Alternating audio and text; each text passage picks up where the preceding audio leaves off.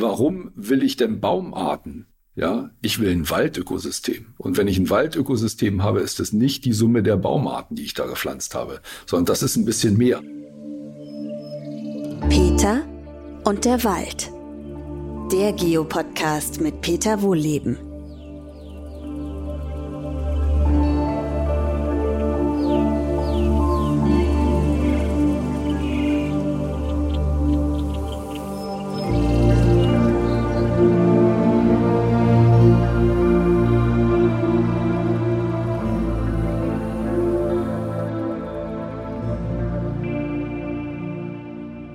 Herzlich willkommen zu einer neuen Podcast-Folge. Heute geht es logischerweise wieder um den Wald, aber ein bisschen anders, und zwar mit Knut Sturm. Knut ist der Leiter des wissenschaftlichen Beirats der Naturwaldakademie, hat auch lange Jahre äh, den Lübecker Stadtforst geleitet und weiß über den Wald so viel wie kaum jemand anders. Deswegen freue ich mich, dass du heute dabei bist, Knut. Ja, vielen Dank für die Einladung. Ich freue mich auch, dass ich da sein kann. Wir sitzen hier in der Waldakademie in unserem kleinen Podcaststudio und mich würde mal dein schönstes Walderlebnis interessieren. Ist nicht ganz einfach, wenn man fast jeden Tag im Wald ist. Ja. Vielleicht ist es aber auch ganz einfach. Es ist eigentlich relativ einfach und zwar hat mich am meisten beeindruckt und auch, glaube ich, für mein späteres Waldleben am meisten beeindruckt ein Spaziergang mit meinem, ja, ich will mal sagen, Lehrchef ist sicherlich zu viel gesagt, aber mit Dr. Hanstein, dem ehemaligen Leiter vom Forst am Sellhorn in der Lüneburger Heide und wir sind durch das Naturwaldreservat Erhorner Dünen gelaufen.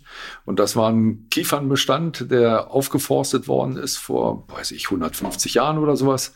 Äh, und die vor 150 Jahren ist er als reiner Kiefernbestand begründet worden und wir sind dann durch einen Wald gelaufen, der eigentlich ein Laubmischwald mit oberständigen Kiefern war.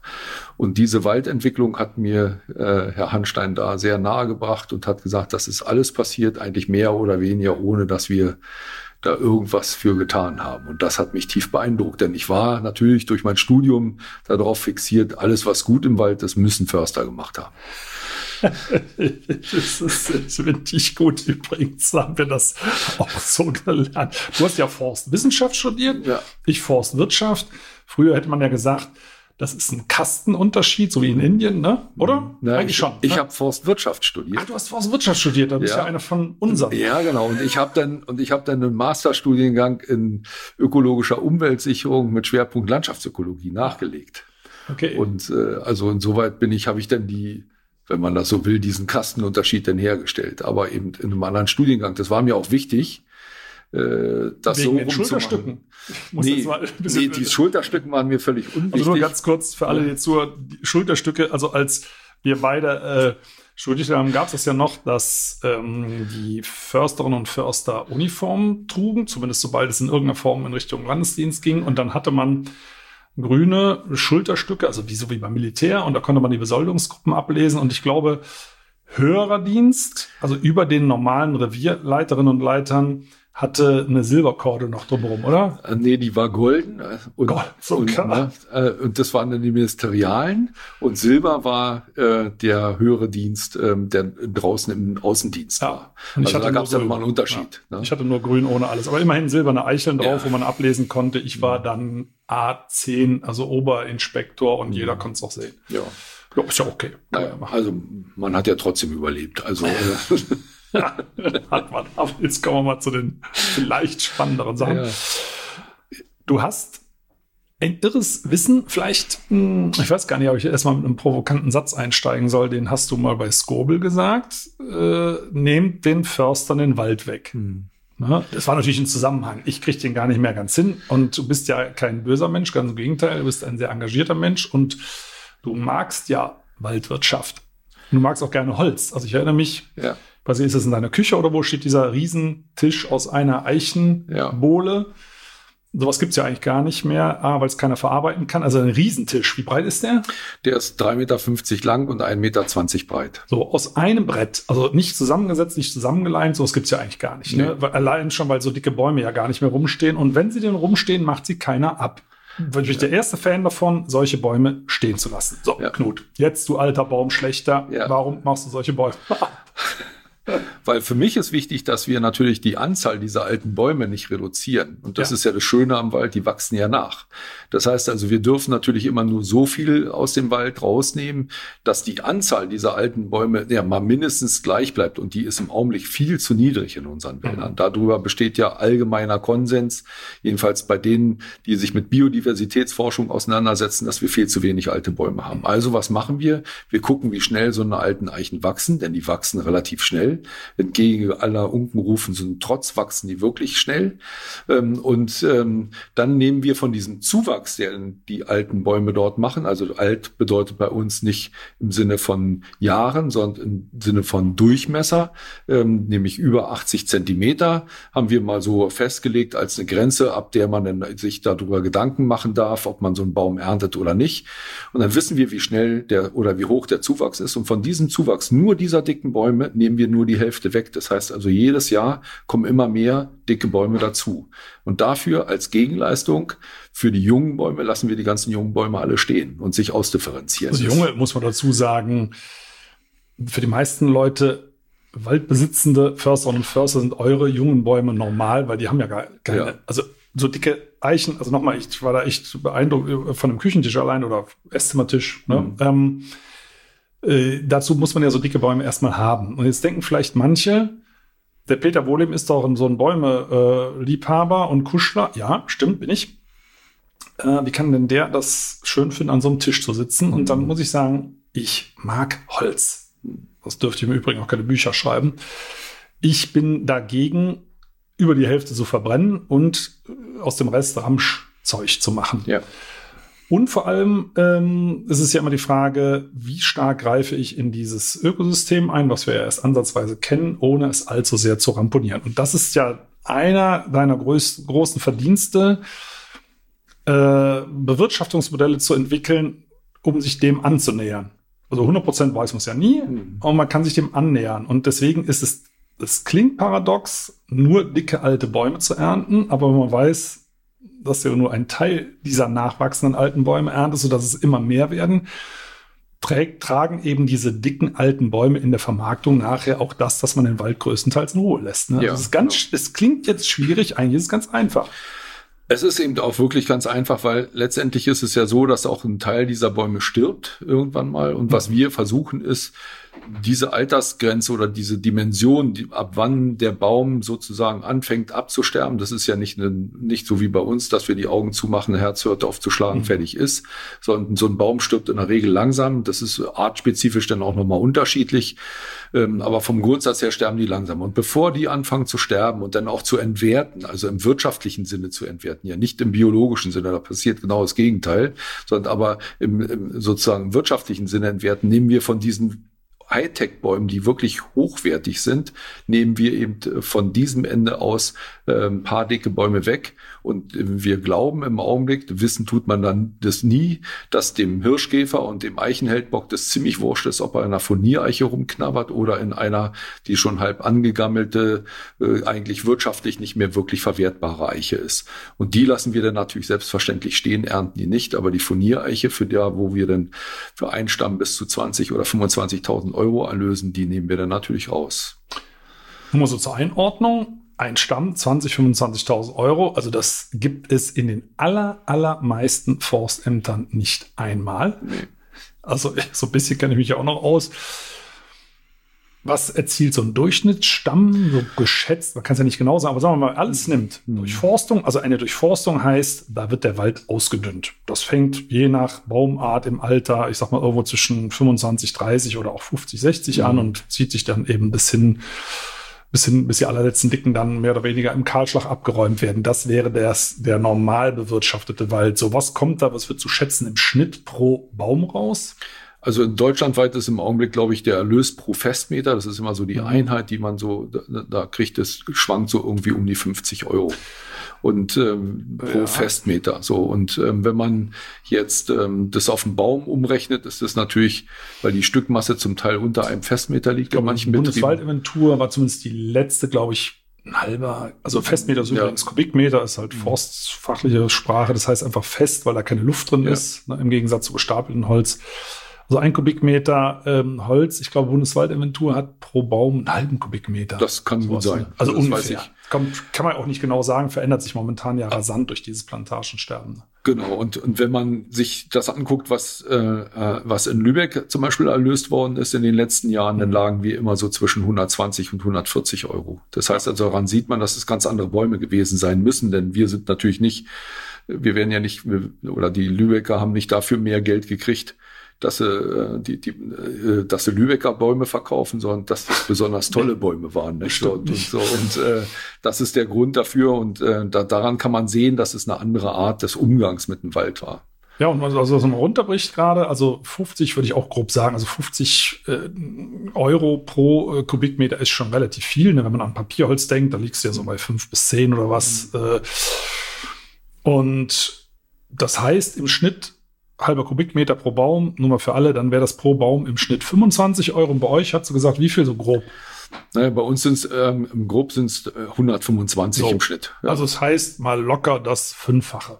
Ja. So, ja. das ist ja ein Wort. Ja. Und das naja, Ganze. Und wir haben ja auch nicht nur ein Festmeter Stückmasse ja, im Schnitt, sondern wir haben ja auch unsere Stückmasse ist ja deutlich höher. Pro Baum. Das, ist pro Baum. Das heißt, also wir haben, wenn wir äh, einen Laubbaum ernten, hat der in der Regel mindestens verwertbar, also von dem, was wir dann äh, einschlagen und verkaufen hinterher, sind da in der Regel mindestens drei bis fünf Festmeter drin. Das heißt also, der hat 450 bis 500 Euro pro Stamm ja. im Vergleich zu 25 Euro im Durchschnitt. Also man sieht, sanfte Wirtschaft kann sich lohnen und der Wald baut ja dann in Summe Biomasse auf und da muss ich immer vor Augen halten, der Wald macht das ja nicht für uns, äh, sondern der will ja mit der Biomasse arbeiten und wir machen einen Aderlass und das, das kann man natürlich machen wie im Mittelalter, wenn Todkranke äh, nochmal ordentlich abgezapft werden. Ne? Das war ja oft so der letzte äh, Schuss oder der letzte Sargnagel, wo die Leute dann verstorben sind. Äh, wenn man da zu viel Blut abzapft, so sehen wir das ja heute auf großen Flächen auch im Wald. Und bei euch ist es ähm, ein, ein Mini-Aderlass, wo man sagt, das ist ja ähnlich Blutspenden. Ja. Was vielleicht damit vergleichen möchte. Also ja. einen gesunden Patienten ähm, ein bisschen abzapfen und sagen, das kriegt er wieder nachgebildet. Genau. Ohne Probleme. Ne? Und das ist auch kein Problem. Im Augenblick jedenfalls so sehen wir das. Zumindest wird sich die wirtschaftliche Situation des Waldes und auch damit die, mhm. und dann in vielen Bereichen auch die ökologische Situation des Waldes nicht dadurch zumindestens mal nicht verschlechtern. Also ja. solange ich den, die, die Strukturen und den Holzvorrat, also die Menge Holz, die auf dem Hektar steht, in etwa auf einer Höhe halte, wird sich auch da bei diesen Bereichen nicht sehr viel tun werden. Ne? Aber das ist schon da sind wir ein bisschen im Spekulativen. Äh, deshalb müssen wir sehen, dass wir eigentlich unsere Wirtschaftswälder äh, deutlich aufbauen. Und da, da drin sehe ich auch im Augenblick ein ganz wichtiges politisches Ziel, weil wir konzentrieren uns in der Politik im Augenblick immer darauf, nicht bewirtschaften oder bewirtschaften. Und eigentlich liegt der Schlüssel darin, dass wir uns darüber Gedanken machen müssen, wie, mit, wie wir mit unseren Wirtschaftswäldern umgehen. Ähm, und das ist ein ganz wichtiger Punkt, dass man da tatsächlich mal viel stärker in die Diskussion einsteigt, um da wirklich verwertbare und auch in der Fläche merkbare Schritte in die richtige Richtung für die Waldökosysteme zu bekommen. Ja, also da muss ich, ich muss mir das merken, weil du das ein paar äh, schöne Ansätze gebracht, da möchte ich gleich nochmal drauf zurückkommen, aber vielleicht erstmal Eingang zurück. Du hast gesagt, dass wir den Wald mal zumindest nicht verschlechtern durch diese Maßnahmen und dass du es nicht so genau weißt. Das sind zwei schöne Punkte, die hört man draußen sonst wenig. Ne? Weil das sehr selbstreflektiert ist und das ist eigentlich auf dem Stand von 1860. Mhm. Das hört sich jetzt erstmal nicht gut an, ne? aber es ist gut. Ja. Weil ich habe mir das mal besorgt von Heinrich Kotter, auch Forstwissenschaftler, also einer der ersten mhm. Vollblut-Forstwissenschaftler im, im modernen Sinn und der hat in seinem Vorwort geschrieben, ähm, dass der schönste Wald von alleine zurückkommt in Deutschland, also wenn jetzt alle Menschen aus Deutschland rausgingen, so in der Art hat er das beschrieben, dann kämen die allerschönsten Urwälder von alleine zurück und sie würden mit der Zeit auch immer besser. Hat er sehr schön beschrieben. Und dann ähm, die beste Forstwissenschaft bringt diesen Prozess zum Anhalten Sprich, macht den zumindest nicht schlechter, aber der Wald wird dann auch nicht mehr besser. Und die schlechte Forstwissenschaft macht den kaputt. Mhm. So, das ist Stand 1860. Also das hast du eigentlich schön selbst reflektiert hier hingebracht. Natürlich schadet jede Holznutzung diesem Prozess. Nur die Frage ist, also man schadet sich auch, wenn man sich den Finger ratscht oder ne, irgendwo ne, eine mhm. kleine Hautschürfung hat. Das ist auch ein Schaden. Aber die Frage ist halt, ist dieser Schaden reparabel? Ist der wesentlich für diesen Organismus ne, oder eben nicht?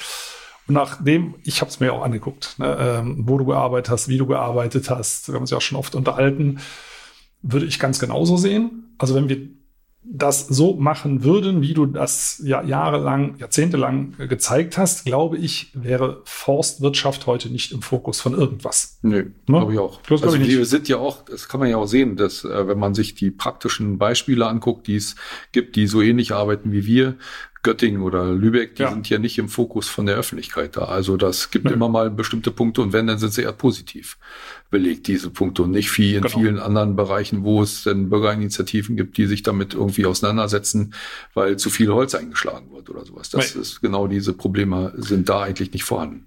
Ja, aber es hängt natürlich nicht nur damit zusammen, wie, wie du mit Wald umgegangen bist bisher, sondern äh, dass du das immer sehr selbst reflektiert machst. Ja. Ne, so, weiß ich nicht, bestimmte Sachen sind nicht erforscht, wir tasten uns da mal ran. Ne? Äh, das ist ja auch ein äh, auch für dich selber, was du, was du für dich äh, arbeitest, ein, ein äh, adaptives Modell. Kommen immer neue Sachen dazu. Ach, ich komme hier von Hölzchen auf Steckchen. Ich habe mal gehört, da weiß ich aber nicht genau, es steht nur im Hinterkopf rum, dass Buche, die Buche wird ja im Moment forstwirtschaftlich gebasht mhm. ne, äh, und als Kronzeuge genommen. Guck mal, die Buche schmiert ab und deswegen, also ne, wird ja oft gesagt, habe ich gerade jetzt gelesen, in der Schweiz Rotbuche besonders ramponiert und ähm, ganz schlecht im, äh, im, im, im Rahmen des ablaufenden Klimawandels, ohne die Rolle der Forstwirtschaft natürlich zu erwähnen. Das war so ein mhm. forstwirtschaftliches Blättchen, wo es drin stand. Der Artikel waren sowieso noch ein paar wissenschaftliche Fehler drin.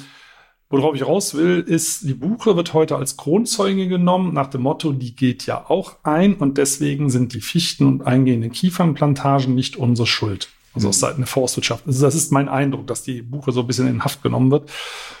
Und tatsächlich werden dort ja bewirtschaftete Buchenbestände genommen, stark aufgelichtet, stark zerfahren. Äh, ich glaube, aus deinem Wirkungsbereich, da gibt es irgendwelche Beobachtungen, dass Buche sich anpasst. Also wir haben einmal zum einen eine Untersuchung gemacht mit zusammen mit der Universität in Kiel. Wir haben uns Bohrkerne angeguckt über die letzten 80 Jahre Wachstum und haben mal geguckt, wie stark stimmen die eigentlich überein mit ähm, den Klimadaten, ganz grob gesagt. Und was ist da passiert? Und wenn man dann mal sagt, man kann den Durchmesserzuwachs als Vitalitätsindikator nehmen, dann konnte man relativ schnell feststellen, dass es bestimmte Erscheinungen gegeben hat, die eben immer mit Trockenheit und mit der Feuchtigkeit zu tun hatten. Und äh, man konnte sehen, dass da äh, die Buche darauf reagiert hat. Und wir haben das in einem Versuch gemacht, der einen, Bewirtschaftungsgradienten ausgemacht hat. Also das heißt, ich habe einen Bestand gehabt, der ist sehr stark durchforstet worden. Also da sind viele Bäume rausgenommen worden. Dann habe ich einen Bestand gehabt, da sind weniger Bäume rausgenommen worden. Dann habe ich einen Bestand gehabt, der ist seit 30 Jahren und einer, der seit 100 Jahren nicht bewirtschaftet worden ist. Und man konnte schön sehen, dass diese Extremjahre und zwar im positiven wie im negativen Sinne immer da durchgeschlagen sind, wo ich am stärksten bewirtschaftet habe. Und da, wo ich nicht bewirtschaftet habe oder sehr lange nicht bewirtschaftet habe, ist der Zuwachs eigentlich weitgehend gleich geblieben. Was bedeutet das im Umkehrschluss? Ich erhöhe mein Risiko durch jede Grad der Bewirtschaftung im Sinne dessen, dass ich bei Trockenheit den Baum zum Absterben bringe. Weil wir konnten ja keine abgestorbenen Bäume mehr messen, die waren ja schon weg. Ja, so, das heißt also, aber ich konnte sehen, dass die Bäume, die überlebt haben in den stark bewirtschafteten Wäldern, massive Vitalitätseinbrüche gehabt haben. So, und das konnte man da anhand dieser, an dieses äh, Beispiels ganz gut sehen. Es zeigt die Bedeutung des Bestandes Innenklimas als äh, sozusagen Stabilitätsfaktor für unsere Waldökosysteme. Und das ist ja jeder, der im Sommer äh, spazieren geht und in einen Buchenwald reinläuft, der merkt den Unterschied, wenn draußen 30 Grad sind, dann geht er da rein, dann sind es dann auf einmal nur noch 20. So, und ähm, wenn der geschlossen steht, wenn der Licht steht, dann sind da eben auch 30 Grad. So, und das sind die genau die Punkte, die wir brauchen, um unsere Wälder resilienter für die Zukunft zu machen. Und was wir auch in einem neuen Projekt jetzt untersucht haben. Da sind die Ergebnisse aber noch alle noch nicht so richtig verfügbar. Es gibt aber vergleichbare Untersuchungen aus anderen Regionen. Das zeigt, dass sich die Bäume auch in ihrer Wachstumsrhythmik diesen Dingen halt stärker anpassen. Wie das genau funktioniert, das ist äh, sicherlich noch, ähm, da müssen wir noch mal ein bisschen mehr forschen oder ich noch mal ein bisschen mehr lesen auch, damit ich das besser beschreiben kann. Aber da passiert auch eine ganze Menge an Anpassungsprozessen auf einem ganz anderen Niveau, wie wir es uns eigentlich bis jetzt überhaupt noch nicht vorstellen konnten. Aber jetzt muss man mal ein bisschen verraten, was, was es sein könnte. Also wenn ich das richtig verstehe, ist es naja, die, die, ne? die, rea ja, die, die reagieren auf diese Trockenheit, indem sie zum Beispiel aufhören zu wachsen in ganz heißen Phasen mhm. und fangen dann aber irgendwann wieder an zu wachsen. Das war eigentlich bis jetzt nicht vorstellbar. Also man Sie hören dann auf. Ne? Also nur mal so, um ja. das zusammenzufassen. Normalerweise ist es so, wenn die die Hauptwachstumsphase ist ja eigentlich so Mai, Juni. Ne? Mhm. Ne? So entstehen ja diese ja, hellen Teile im Jahresring mhm. ne? und dann zum Sommer hin machen die Bäume eigentlich schon wieder langsamer, da wird es auch weniger Wasser entstammen. Und wenn die dann unterbrochen würden durch eine Trockenphase, war es das für das Jahr. War es so, das Jahr. War und meistens, und die Notreaktion ist dann auch, die konnte man ja 2018 zum Beispiel schön sehen oder auch 19 sehen, dann schmeißen sie ihre Blätter ab. Ja. Äh, das führt übrigens, hat bei einigen Förstern zu der Panik geführt, dass sie diese Bäume gefällt hatten. Die haben aber vergessen zu gucken, ob die schon Knospen fürs nächste Jahr hatten. Und die hatten alle Knospen fürs nächste Jahr. Denn äh, die werden alle wieder ausgetrieben. Man hat also Bäume, eigentlich gesunde Bäume, die eine normale Reaktion gemacht haben, die hat man gefällt. Naja, das nur mal so am Rande. Also zeitlich, manchmal ist es gut, wenn man in Pflanzenphysiologie im Studium aufpasst. Und ähm, das heißt also, äh, was man dann machen muss, ist halt letztendlich sich auch darauf einstellen. Und diese, also es gab aber auch Bäume, die sind grün geblieben und die haben hinterher nochmal produziert. Das war eigentlich das Spannende an der ganzen Angelegenheit, die also dann nochmal eingesetzt haben und nochmal im Herbst nochmal tatsächlich auch Photosynthese betrieben haben und natürlich auch ihre Produktivität dadurch gesteigert haben. Und das können die ja eigentlich nicht, so war die bisherige Lesart, ja, weil die eigentlich ja, genau. abgeschlossen haben. Ja, weil dann, ne? die eigentlich abgeschlossen hatten, ja. Also so. interessant, also die machen Sachen, also wir hätten es ja früher auch unter das Stichwort Genetik gepackt. Ja. Das ist so, so funktioniert ein Baum, ne? der macht dann Feierabend, packt ein mhm. und auf einmal packt er wieder aus. Mhm. Was ja eigentlich erst fürs nächste Frühjahr vorgesehen war. Das kennen wir von Bäumen, die beispielsweise in einer ariden Zone vorkommen oder ja. sowas als Gegenreaktion. Da ist sowas durchaus bekannt, auch von Laubbäumen bekannt. Mhm. Ähm, aber das war bis jetzt für die Buche eigentlich so noch nicht beschrieben. Und das Unfassbar, ist ja. Übrigens ja. mit dem Holzeinschlag, das habe ich auch gehört, glaube ich, in Mecklenburg-Vorpommern hat es das auch gegeben, so ein Erlass, ne, 2020, dass ähm, Buchen, die einen gewissen Prozentanteil vom Laub verloren haben, eingeschlagen werden können. Mhm. Und damit macht man es ja eigentlich noch schlechter, ja. weil die Bestände sich ja aufheizen. Aber da gibt es Widerspruch aus ja. Bayern. In Bayern, ich weiß nicht, ob du das mitbekommen hast, dass ich habe es zufällig zugespielt bekommen, Bayerischen Rundfunk, da gab es ein, da gibt es sogar ein Programm, da gibt es, glaube ich, sogar Zuschüsse dazu, dass du Buchenwälder oder Laubwälder stark auflichtest Richtung Mittelwald, um sie klimaresilienter zu machen, damit die verbleibenden Bäume, also ich sage immer irgendeine Zahl, da stehen, weiß ich nicht, 200 Bäume auf dem Hektar, du hackst davon 180 ab.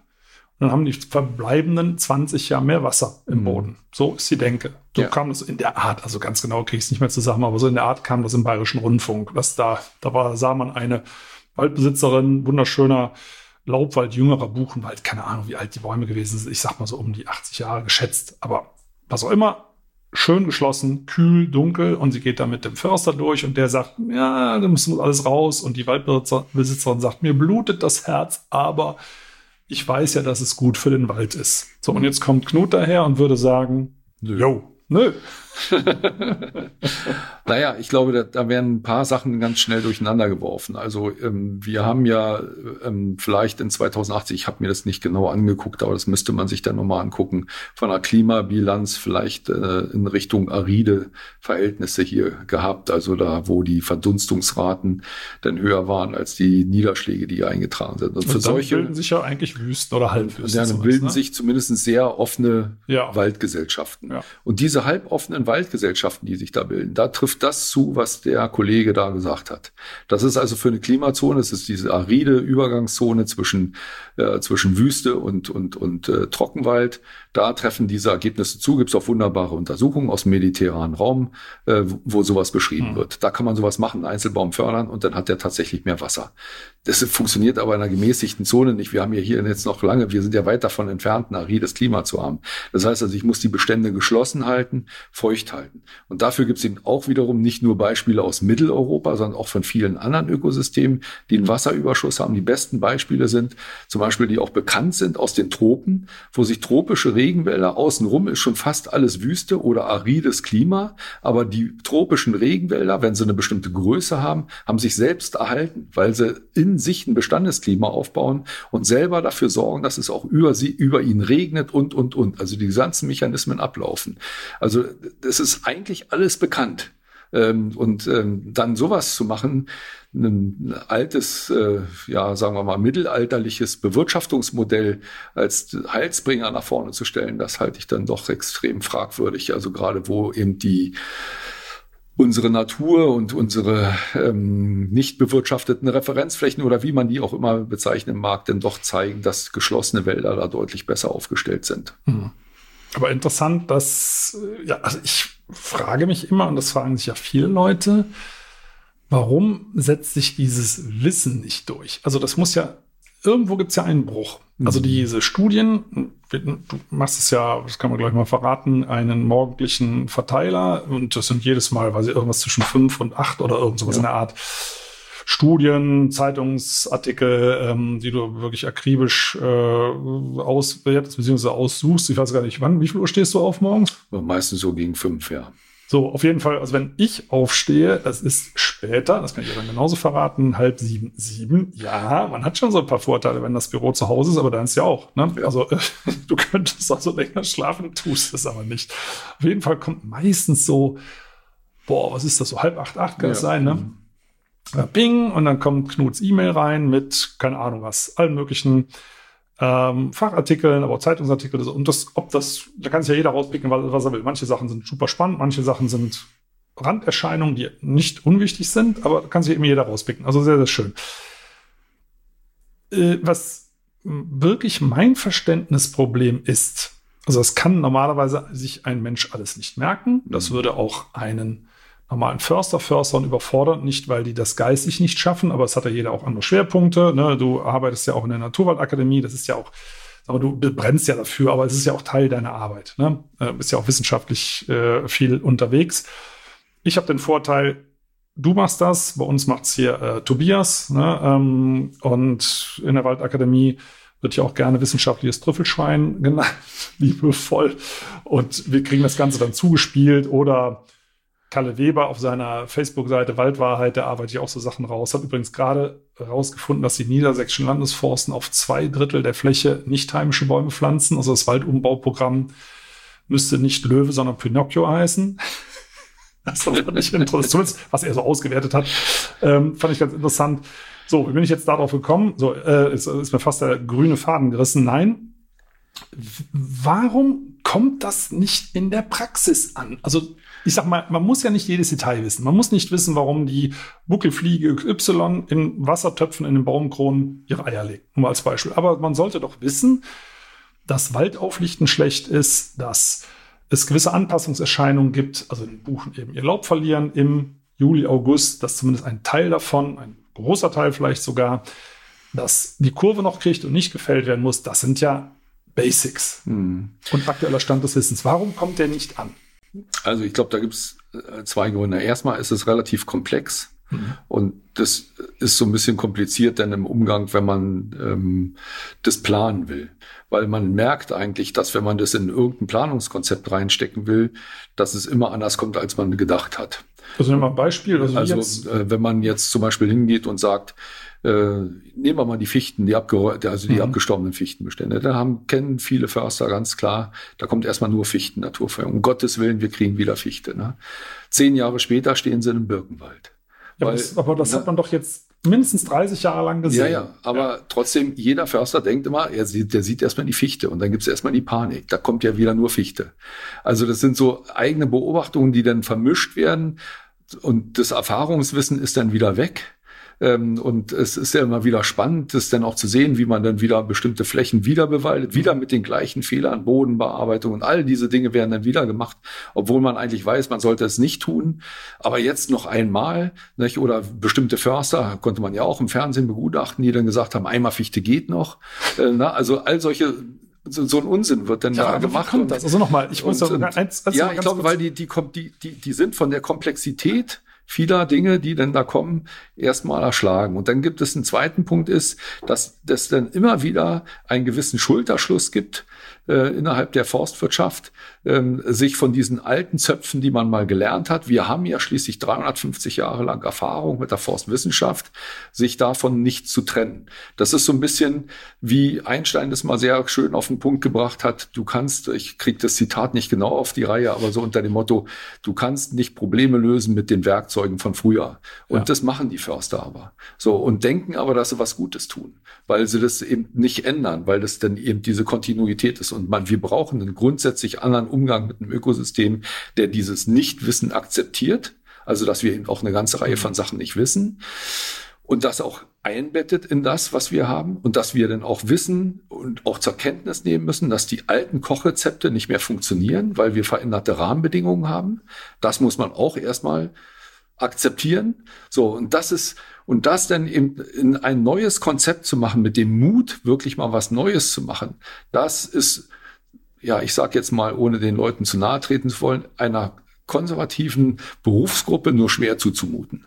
So, und damit bin ich praktisch äh, äh, in dem Bereich drinne, der dann wahrscheinlich eher durch einen Psychologen zu klären wäre, als durch wirkliche Wissenschaft, weil die Wissenschaft hat eigentlich, hat es eigentlich geklärt.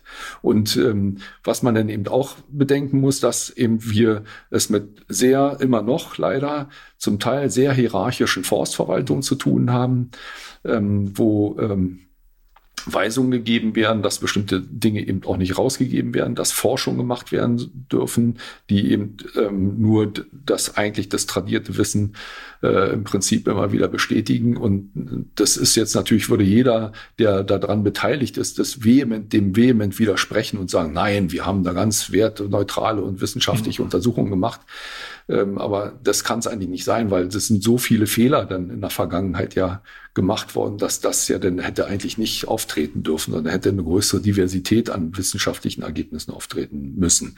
Und ich glaube, da liegt eine Menge drinne und ich meine große Hoffnung ist halt letztendlich, dass ähm, wir irgendwann, und da gibt es erste Zeichen, dass zumindest aus den forstlichen Versuchsanstalten heraus ähm, da Leute äh, jetzt Mut fassen und tatsächlich mal diese Ergebnisse auch anders interpretieren, anders darstellen und das dann eben auch äh, der Praxis vorstellen, was für die teilweise wirklich wie ein ja, also nicht mal Paradigmenwechsel, sondern wie, wie so ein radikaler äh, Schnitt innerhalb der Verwaltung gesehen werden wird. Das klingt doch schon mal hoffnungsvoll. Ich kann es aus eigener Erfahrung nur bestätigen. Wir hatten, äh, ich sage jetzt mal keine Namen, weil das ein vertrauliches Gespräch war, aber einen für Waldbau zuständigen in einem Ministerium eines Bundeslandes, ja, ich muss mal so verklausuliert sagen, der wusste zum Beispiel nicht, dass unsere heimischen Laubbäume ganz besonders auf Winterniederschläge angewiesen sind und äh, da gibt es ja mittlerweile viele oder mehrere schöne Studien, auch dieses Riesenprojekt äh, Grof, das hatten wir auch schon mal hier in einer Podcast-Folge besprochen mit den verantwortlichen Wissenschaftlerinnen und Wissenschaftlern, ne, wo man Wälder fünf Jahre lang ausgetrocknet hat über das Sommerhalbjahr und das haben die trotzdem überlebt. Äh, also man weiß das, aber der wusste das nicht in verantwortlicher Position für Waldmanagement, also für, hat dort Weichen gestellt und äh, ja, es war der Meinung, man müsste Wälder verjüngen, also die alten Bäume weg, weil die besonders ähm, schlecht reagieren in Bezug auf den Klima. Also dieses ganze Wissen ist dort gar nicht angekommen. Mhm. Äh, das, das ist, äh, da ist man schon so ein bisschen ja, entsetzt. Und dann, kam, weil er das nicht zusammenbrachte, fand er die Zahl vielleicht auch nicht so erschreckend, dass, und das gibt es in mehreren Bundesländern in der Größenordnung, 70 Prozent des Waldbodens Befahrungsschäden aufweist. Also offizielle ministerielle äh, Aussage gibt es aber in mehreren Bundesländern, also wo man es offiziell sagen kann, ist Baden-Württemberg, ne, die haben, glaube ich, außerhalb der Befahrungslinien dieser sogenannten Rückegassen für schweres Gerät in Gelände, wo eine Maschine überhaupt fahren kann, glaube ich, 40 Prozent Bodenschäden außerhalb dieser Rückegassen. Also wenn man es zusammennimmt, würden die auch in diese Größenordnung kommen, deutlich, deutlich über die Hälfte der Waldböden geschädigt. Und wenn man jetzt umgekehrt weiß, aktuelle Schätzung, rund 59 Prozent der Artenvielfalt findet sich im Boden. Äh, das ist auch ein wichtiger Wasserspeicher und so weiter und so weiter. Und Bewirtschaftung nimmt darauf wenig Rücksicht. Also finden ja im Moment Sachen statt, die also den letzten 30 Jahren eigentlich verpönt waren. Also Flügen im Wald, vollflächig befahren, alles, alle Biomasse entfernen, lauter so Scherze. Also ich glaube, da wären wir früher ausgeflogen. also auch unter konservativer forstlicher Ausbildung. Ne? Mhm. Äh, also nochmal, du merkst, ich bin da ein bisschen fassungslos und du hast recht, das ist ein Fall für, eine, für die Psychologie eigentlich. Also jetzt ohne das ins Negative bringen zu wollen, weil nee. irgendwas geht ja in den Leuten vor und die meinen ja, sie machen das Richtige. Oder beobachtest du da großen Frust und die machen alle irgendwas? Nein, also ich glaube, die, die bewegen sich alle da in dem Bereich, was sie können und was sie gelernt haben. Das hört sich jetzt aber nicht gut an. Nee, aber das, was man gelernt hat und was man kann. Und ich glaube, wir haben gelernt im Studium, und das lässt sich in vielen, vielerlei Beispielen mhm. zu sehen, ein System immer zu zerlegen in Einzelsequenzen. Mhm. Und dann haben wir gelernt, wie man, wie die Eiche wächst. Wir haben dann noch gelernt, wie die Buche wächst. Und wenn man die Eiche und die Buche mischt, dann haben wir nicht gelernt, wie die miteinander kooperieren, sondern wir haben damit gelernt, wir haben gelernt, wie die Konkur Konkurrenzen aufbauen. Mhm. Und wir haben dann überhaupt noch nicht damit gelernt, was hilft es eigentlich den beiden, wenn sie zusammen vorkommen. Also ja. ein systemares Denken zu lernen. Und dann wird's, man merkt langsam, es wird immer komplexer. So, dann gehe ich in den Boden. Was machen die Wurzeln da untereinander? Wie kooperieren die miteinander oder kooperieren sie nicht? Oder was passiert damit? So, dann kommt noch die Esche dazu, da kommt noch das Bergerhorn, die Hainbuche und so weiter. Dann bin ich langsam bei einem halbwegs brauchbaren Laubmischwald der mitteleuropäischen Prägung. Und das übersteigt jede Vorstellungskraft, also von den Kooperationen. Und wir haben nur gelernt, immer mit Einzelsequenzen umzugehen. Was macht eine Rückegasse falsch? Was macht eine Durchforstung an guten Dingen? Was macht eine Mischungsregulierung an guten Dingen? Was, also das haben wir gelernt. Aber wir haben nicht gelernt, ökosystemar zu denken. Und das ist jetzt das klassische, der klassische Faktor ist, Baumartenwahl, klimaresiliente Baumartenwahl. Der, der, Begriff an sich ist schon so unsinnig, wie es nur irgendwie geht. Das heißt also, warum will ich denn Baumarten? Ja, ich will ein Waldökosystem. Und wenn ich ein Waldökosystem habe, ist das nicht die Summe der Baumarten, die ich da gepflanzt habe, sondern das ist ein bisschen mehr. Das heißt also, ich muss mir sehr genau überlegen, welche Baumarten ich auf welchen Standort in welche Systeme einbringen kann und was ich mit den Baumarten denn oder welche es denn sind von wo können die kommen, äh, wie ist die, wie ist die Einnischung dieser Baumarten, wie ist die entwicklungsgeschichtliche, also die evolutive Nähe von so einem Baumarten ist natürlich viel schlauer, eine Baumart aus der gleichen Gattung oder Artengruppe zu nehmen, äh, als eine Baumart zu nehmen, die mit der, mit der anderen Baumart überhaupt nichts zu tun hat und die dann da reinzupflanzen. Das ist so, als wenn ich da einen Betonpfahl einsetze. Und äh, das sind also so diese Dinge, die man da erstmal lernen muss und die man, und das haben wir alles nicht gelernt an den Hochschulen. Und das wird mittlerweile ein bisschen stärker gelernt, aber mit einem Duktus, den ich überhaupt nicht verstehe. Die Forschungsprojekte, um zum Beispiel dieses Faktor aufzugreifen, beschäftigen sich jetzt damit, wie ich denn die Douglasie in die Buchenbestände, in die armen Buchenwälder einbringe, weil ja die armen Buchenwälder, das, was du vorhin beschrieben hast, zusammenbrechen, muss ich die vor dem Tod retten, die Buchenwälder, und bringe ihnen damit die Douglasie denn dazu ein, nicht? damit ich dann äh, über die Mischung Buche Douglasie und dann kann ich ja vielleicht noch ein bisschen Roteiche dazu bringen, noch eine nordamerikanische amerikanische Baumart und dann bringe ich ja, wenn es noch gut läuft, noch eine Hainbuche dazu, eine heimische Baumart und dann gucke ich mal, was sozusagen passiert. Völlig ergebnisoffen, das ist ja erstmal gar nicht so schlecht, aber man weiß ein paar Sachen, die nicht funktionieren können in, diesen, in mhm. dieser Mischung. Und es wäre wahrscheinlich viel intelligenter zu gucken, was gibt es denn an Arten, die, die, die denn da reinpassen würden? Und wir, wir sind ja bei der Buche in der Gattung der Fagazeen oder der, weiß ich, das ist sogar, glaube ich, die Ordnung sogar, ähm, der Fagazeen da wäre ja eine Eiche angemessen. Hm. Ja, so. Sowieso, ne? Sowieso schon mal angemessen, ja. nicht? Und dann eben auch eine Hainbuche vielleicht auch mal als Pionierbaumart, äh, die, die sich dann da einbringen könnte oder eine Birke oder irgendwie sowas, die in die Systeme auch wirklich reinpassen. Aber nein, wir unterhalten uns sofort über die Douglasie und da wird dann immer ganz häufig vermischt, die wirtschaftlichen Aspekte, die diese Sache haben, mit den ökologischen. Und dann wird so getan, ja, wir diversifizieren ja unsere Wälder, damit sie risikoresilienter äh, sind und weiß ich was. Das hört sich erstmal alles total mhm. ökologisch mhm. an, hat mit Ökologie, aber Douglasie einzubringen in die, Dougla in die Buche nichts, wirklich gar nichts zu tun. Sondern das hätte denn wirklich, da müsste man andere Baumarten, wie gesagt, einbringen und die müsste man dann auch wirklich viel ernsthafter diskutieren. Und das vermisse ich zum Beispiel im Augenblick in diesen ganzen Diskussionen, wenn du jetzt sagst, warum ist denn das so? Das ist natürlich viel einfacher, eine Douglasie in einen Buchenbestand einzubringen als eine Eiche. Eine Douglasie wird viel weniger verbissen als eine Eiche. So, dann bin ich beim Wildschieden. Also das heißt, ich habe da gleich wieder ein neues Fass aufgemacht, ja. was in unseren Waldökosystemen abläuft, wo nochmal wieder eine ganz andere Artengruppe, die die Waldökosysteme beeinflusst, ähm, äh, auch äh, mit reinspielt. Und das ist alles so, ich glaube, das ist den Leuten alles zu kompliziert. Und das hat dann auch dazu geführt, dass wir zum Beispiel im Nachkriegsjahren denn die Fichte auf die großen Freiflächen gebracht haben nach den Reparationszielen. Das war am einfachsten. Das ging gar nicht darum, dass die Leute in den Weitsicht hatten, wir brauchen Bauholz Ach, in der nächsten Zeit, sondern die Fichte war einfach. Die, war in den, die, war in den, ja, die war in den Baumschulen vorhanden und dann wupp, wurde sie da reingepflanzt. So, und dann wurde da gepflanzt. Nicht? Nur die Weitdenkenden, die haben dann gesagt, okay, wir versuchen zwar mit, auch mit Laubbaumarten. Also so ist häufig, glaube ich, da, da muss man viel mehr auf solche achten, auf solche Sachen achten. Es ist halt immer noch so, ne? Also es wird ja wirklich immer noch großflächig, äh, jetzt gerade schon mal erwähnt, mit Niedersachsen nicht heimische Baumarten aufgeforstet, immer noch in Monokultur. Also Mischung heißt ja häufig, ich mache eine Monokultur und dann kommt mal ein Block auch wieder rein Kultur, der ist nicht groß, vielleicht 20 mal 20 Meter, ein Block Roteiche da rein. Oder von mir ist auch tatsächlich heimische Buche, aber das ist ja keine Mischung, wie sie von Natur aus auftritt also ein schwieriges Thema. Ähm, das müsste man wirklich mal psychologisch diskutieren, glaube ich. Ähm, aber trotzdem schon mal bis hierhin vielen Dank. Äh, wir haben ja eine Verbindung, über die du dann hoffentlich das Wissen äh, einsteuern kannst. Das ist ja das Thema ähm, eines neuen Studiengangs, sozial-ökologisches Waldmanagement. Da ist die Naturwaldakademie ja auch vorgesehener Praxispartner. Ne? Also noch, es gibt den Studiengang ja nicht, aber wir hoffen ja jetzt, dass es nächstes Jahr klappt.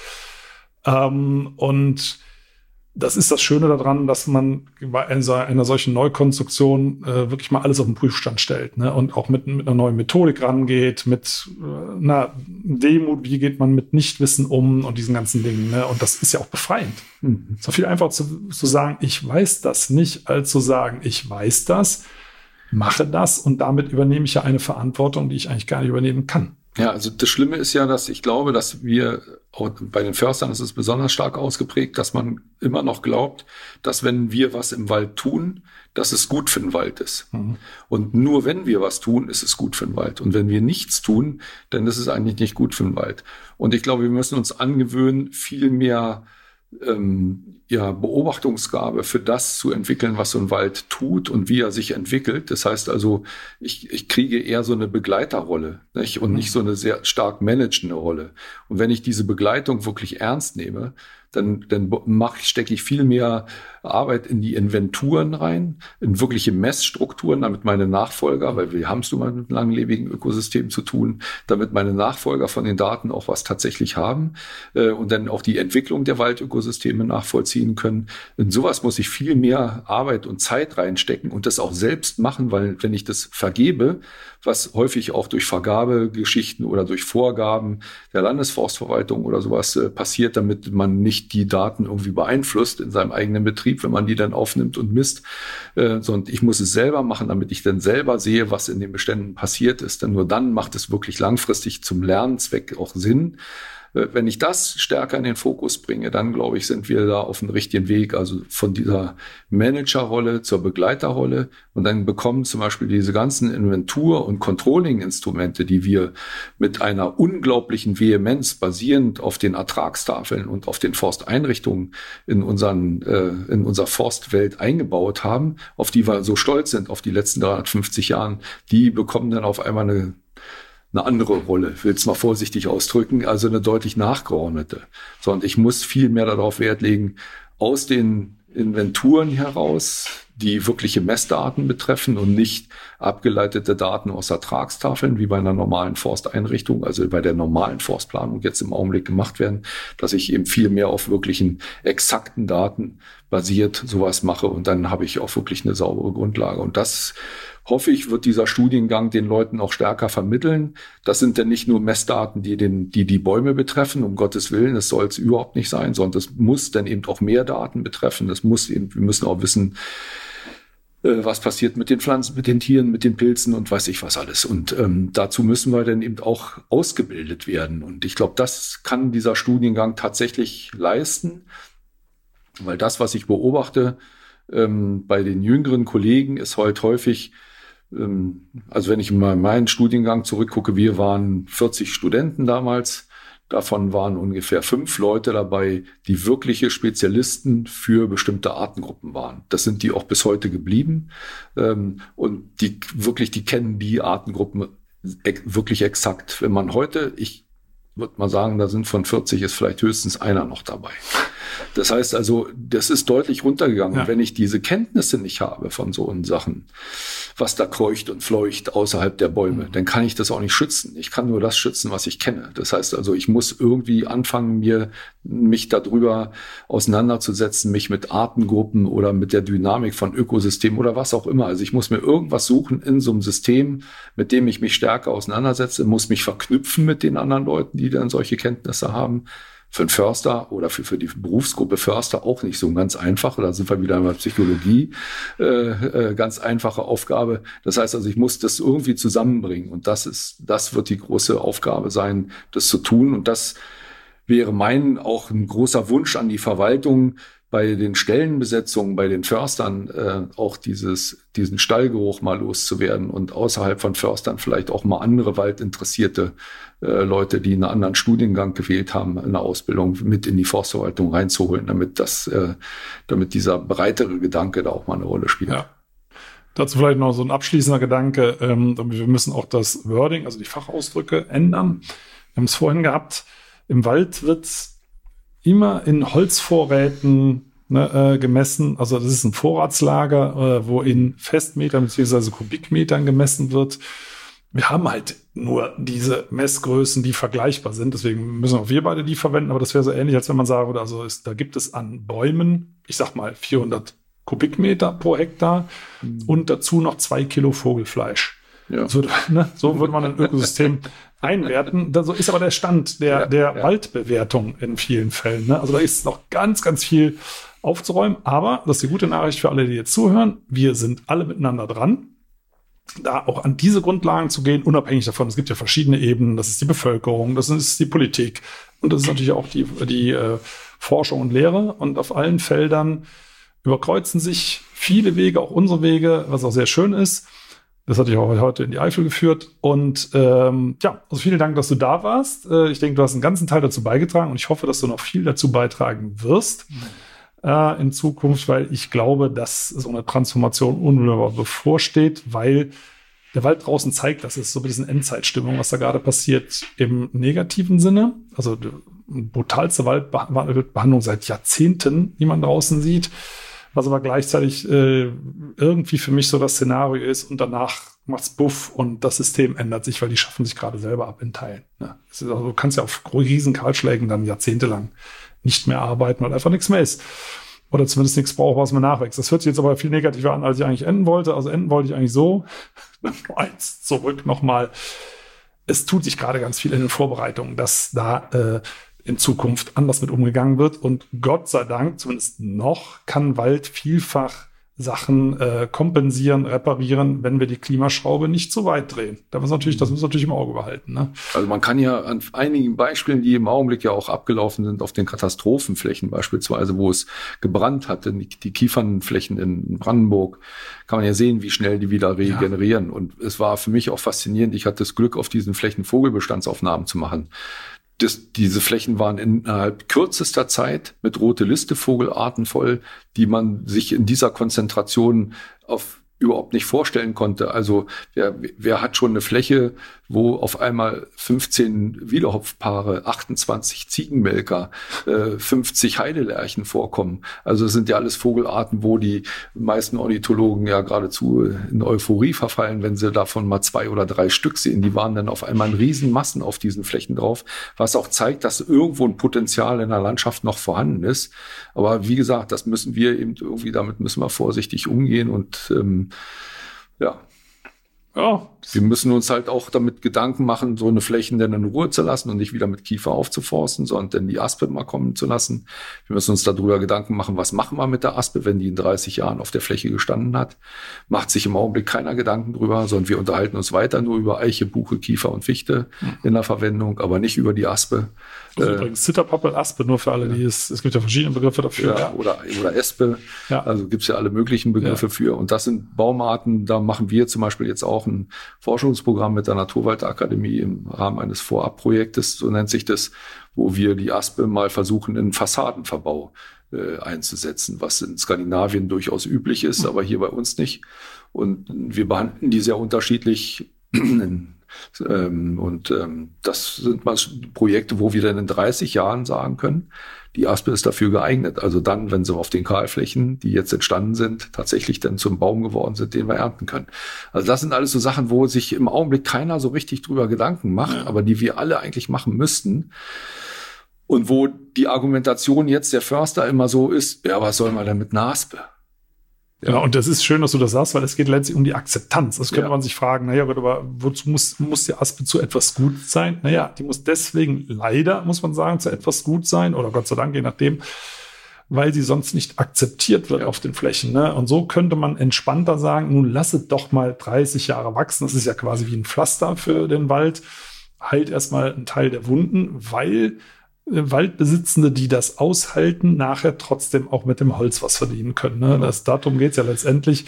Äh, ja, und da kann man sagen, ja, muss denn der Wald immer unter Nutzungsaspekten ähm, gesehen werden? Muss er sicher nicht, aber teilweise eben schon. Ne? Weil nochmal, Holz Und wenn ich halt nur die Option habe, dass es so ist. Ich muss ja. es ja dann vielleicht in 30 Jahren ja gar nicht mehr tun, weil es ja. auch eine andere Lösung gibt. Nicht? Genau. Aber ich habe die Option, dass diese Naturverjüngungsbaumart, die auf diesen Flächen von alleine kommt, nichts kostet, sich wunderbar verjüngt, auf der gesamten Fläche ähm, äh, hat mich nichts gekostet und dann aufwächst und ich habe die Option, sie hinterher zu nutzen. Das ist doch allemal die bessere Variante, als den Boden zu pflügen und dann wieder die arme Kiefer in diesen nackten Mineralboden reinzupflanzen und verdörren zu lassen. Ja. Ich habe zwar Fördermittel dafür gekriegt, aber ich habe der Natur damit wirklich keinen Gefallen getan. Nee, nee. Und die hat es dringend nötig, dass wir langsam mal ein bisschen mehr als einen Gefallen tun. Also nochmal, Knut, ganz herzlichen Dank, dass du da warst. Äh, war sicher nicht äh, die letzte Podcast-Folge. Eine hatten wir ja schon mal zum Thema Jagd. Ne? Das ist schon, weiß ich nicht, zwei, anderthalb Jahre her oder so. Kann man, also wenn ihr euch dafür interessiert, äh, könnt ihr mal im Archiv nachschauen. Und äh, wir können auch sagen, ja, das könnt ihr auch alle mit im Auge behalten. Also da wird sich in den nächsten ein, zwei Jahren sicher der nächste Schritt tun, damit Wald draußen sich irgendwann mal besser regenerieren kann. Also schönen Dank, Knut. Und bis zum nächsten Mal. Ja, und an alle, die zugehört haben, bis zur nächsten Folge. Tschüss. Danke.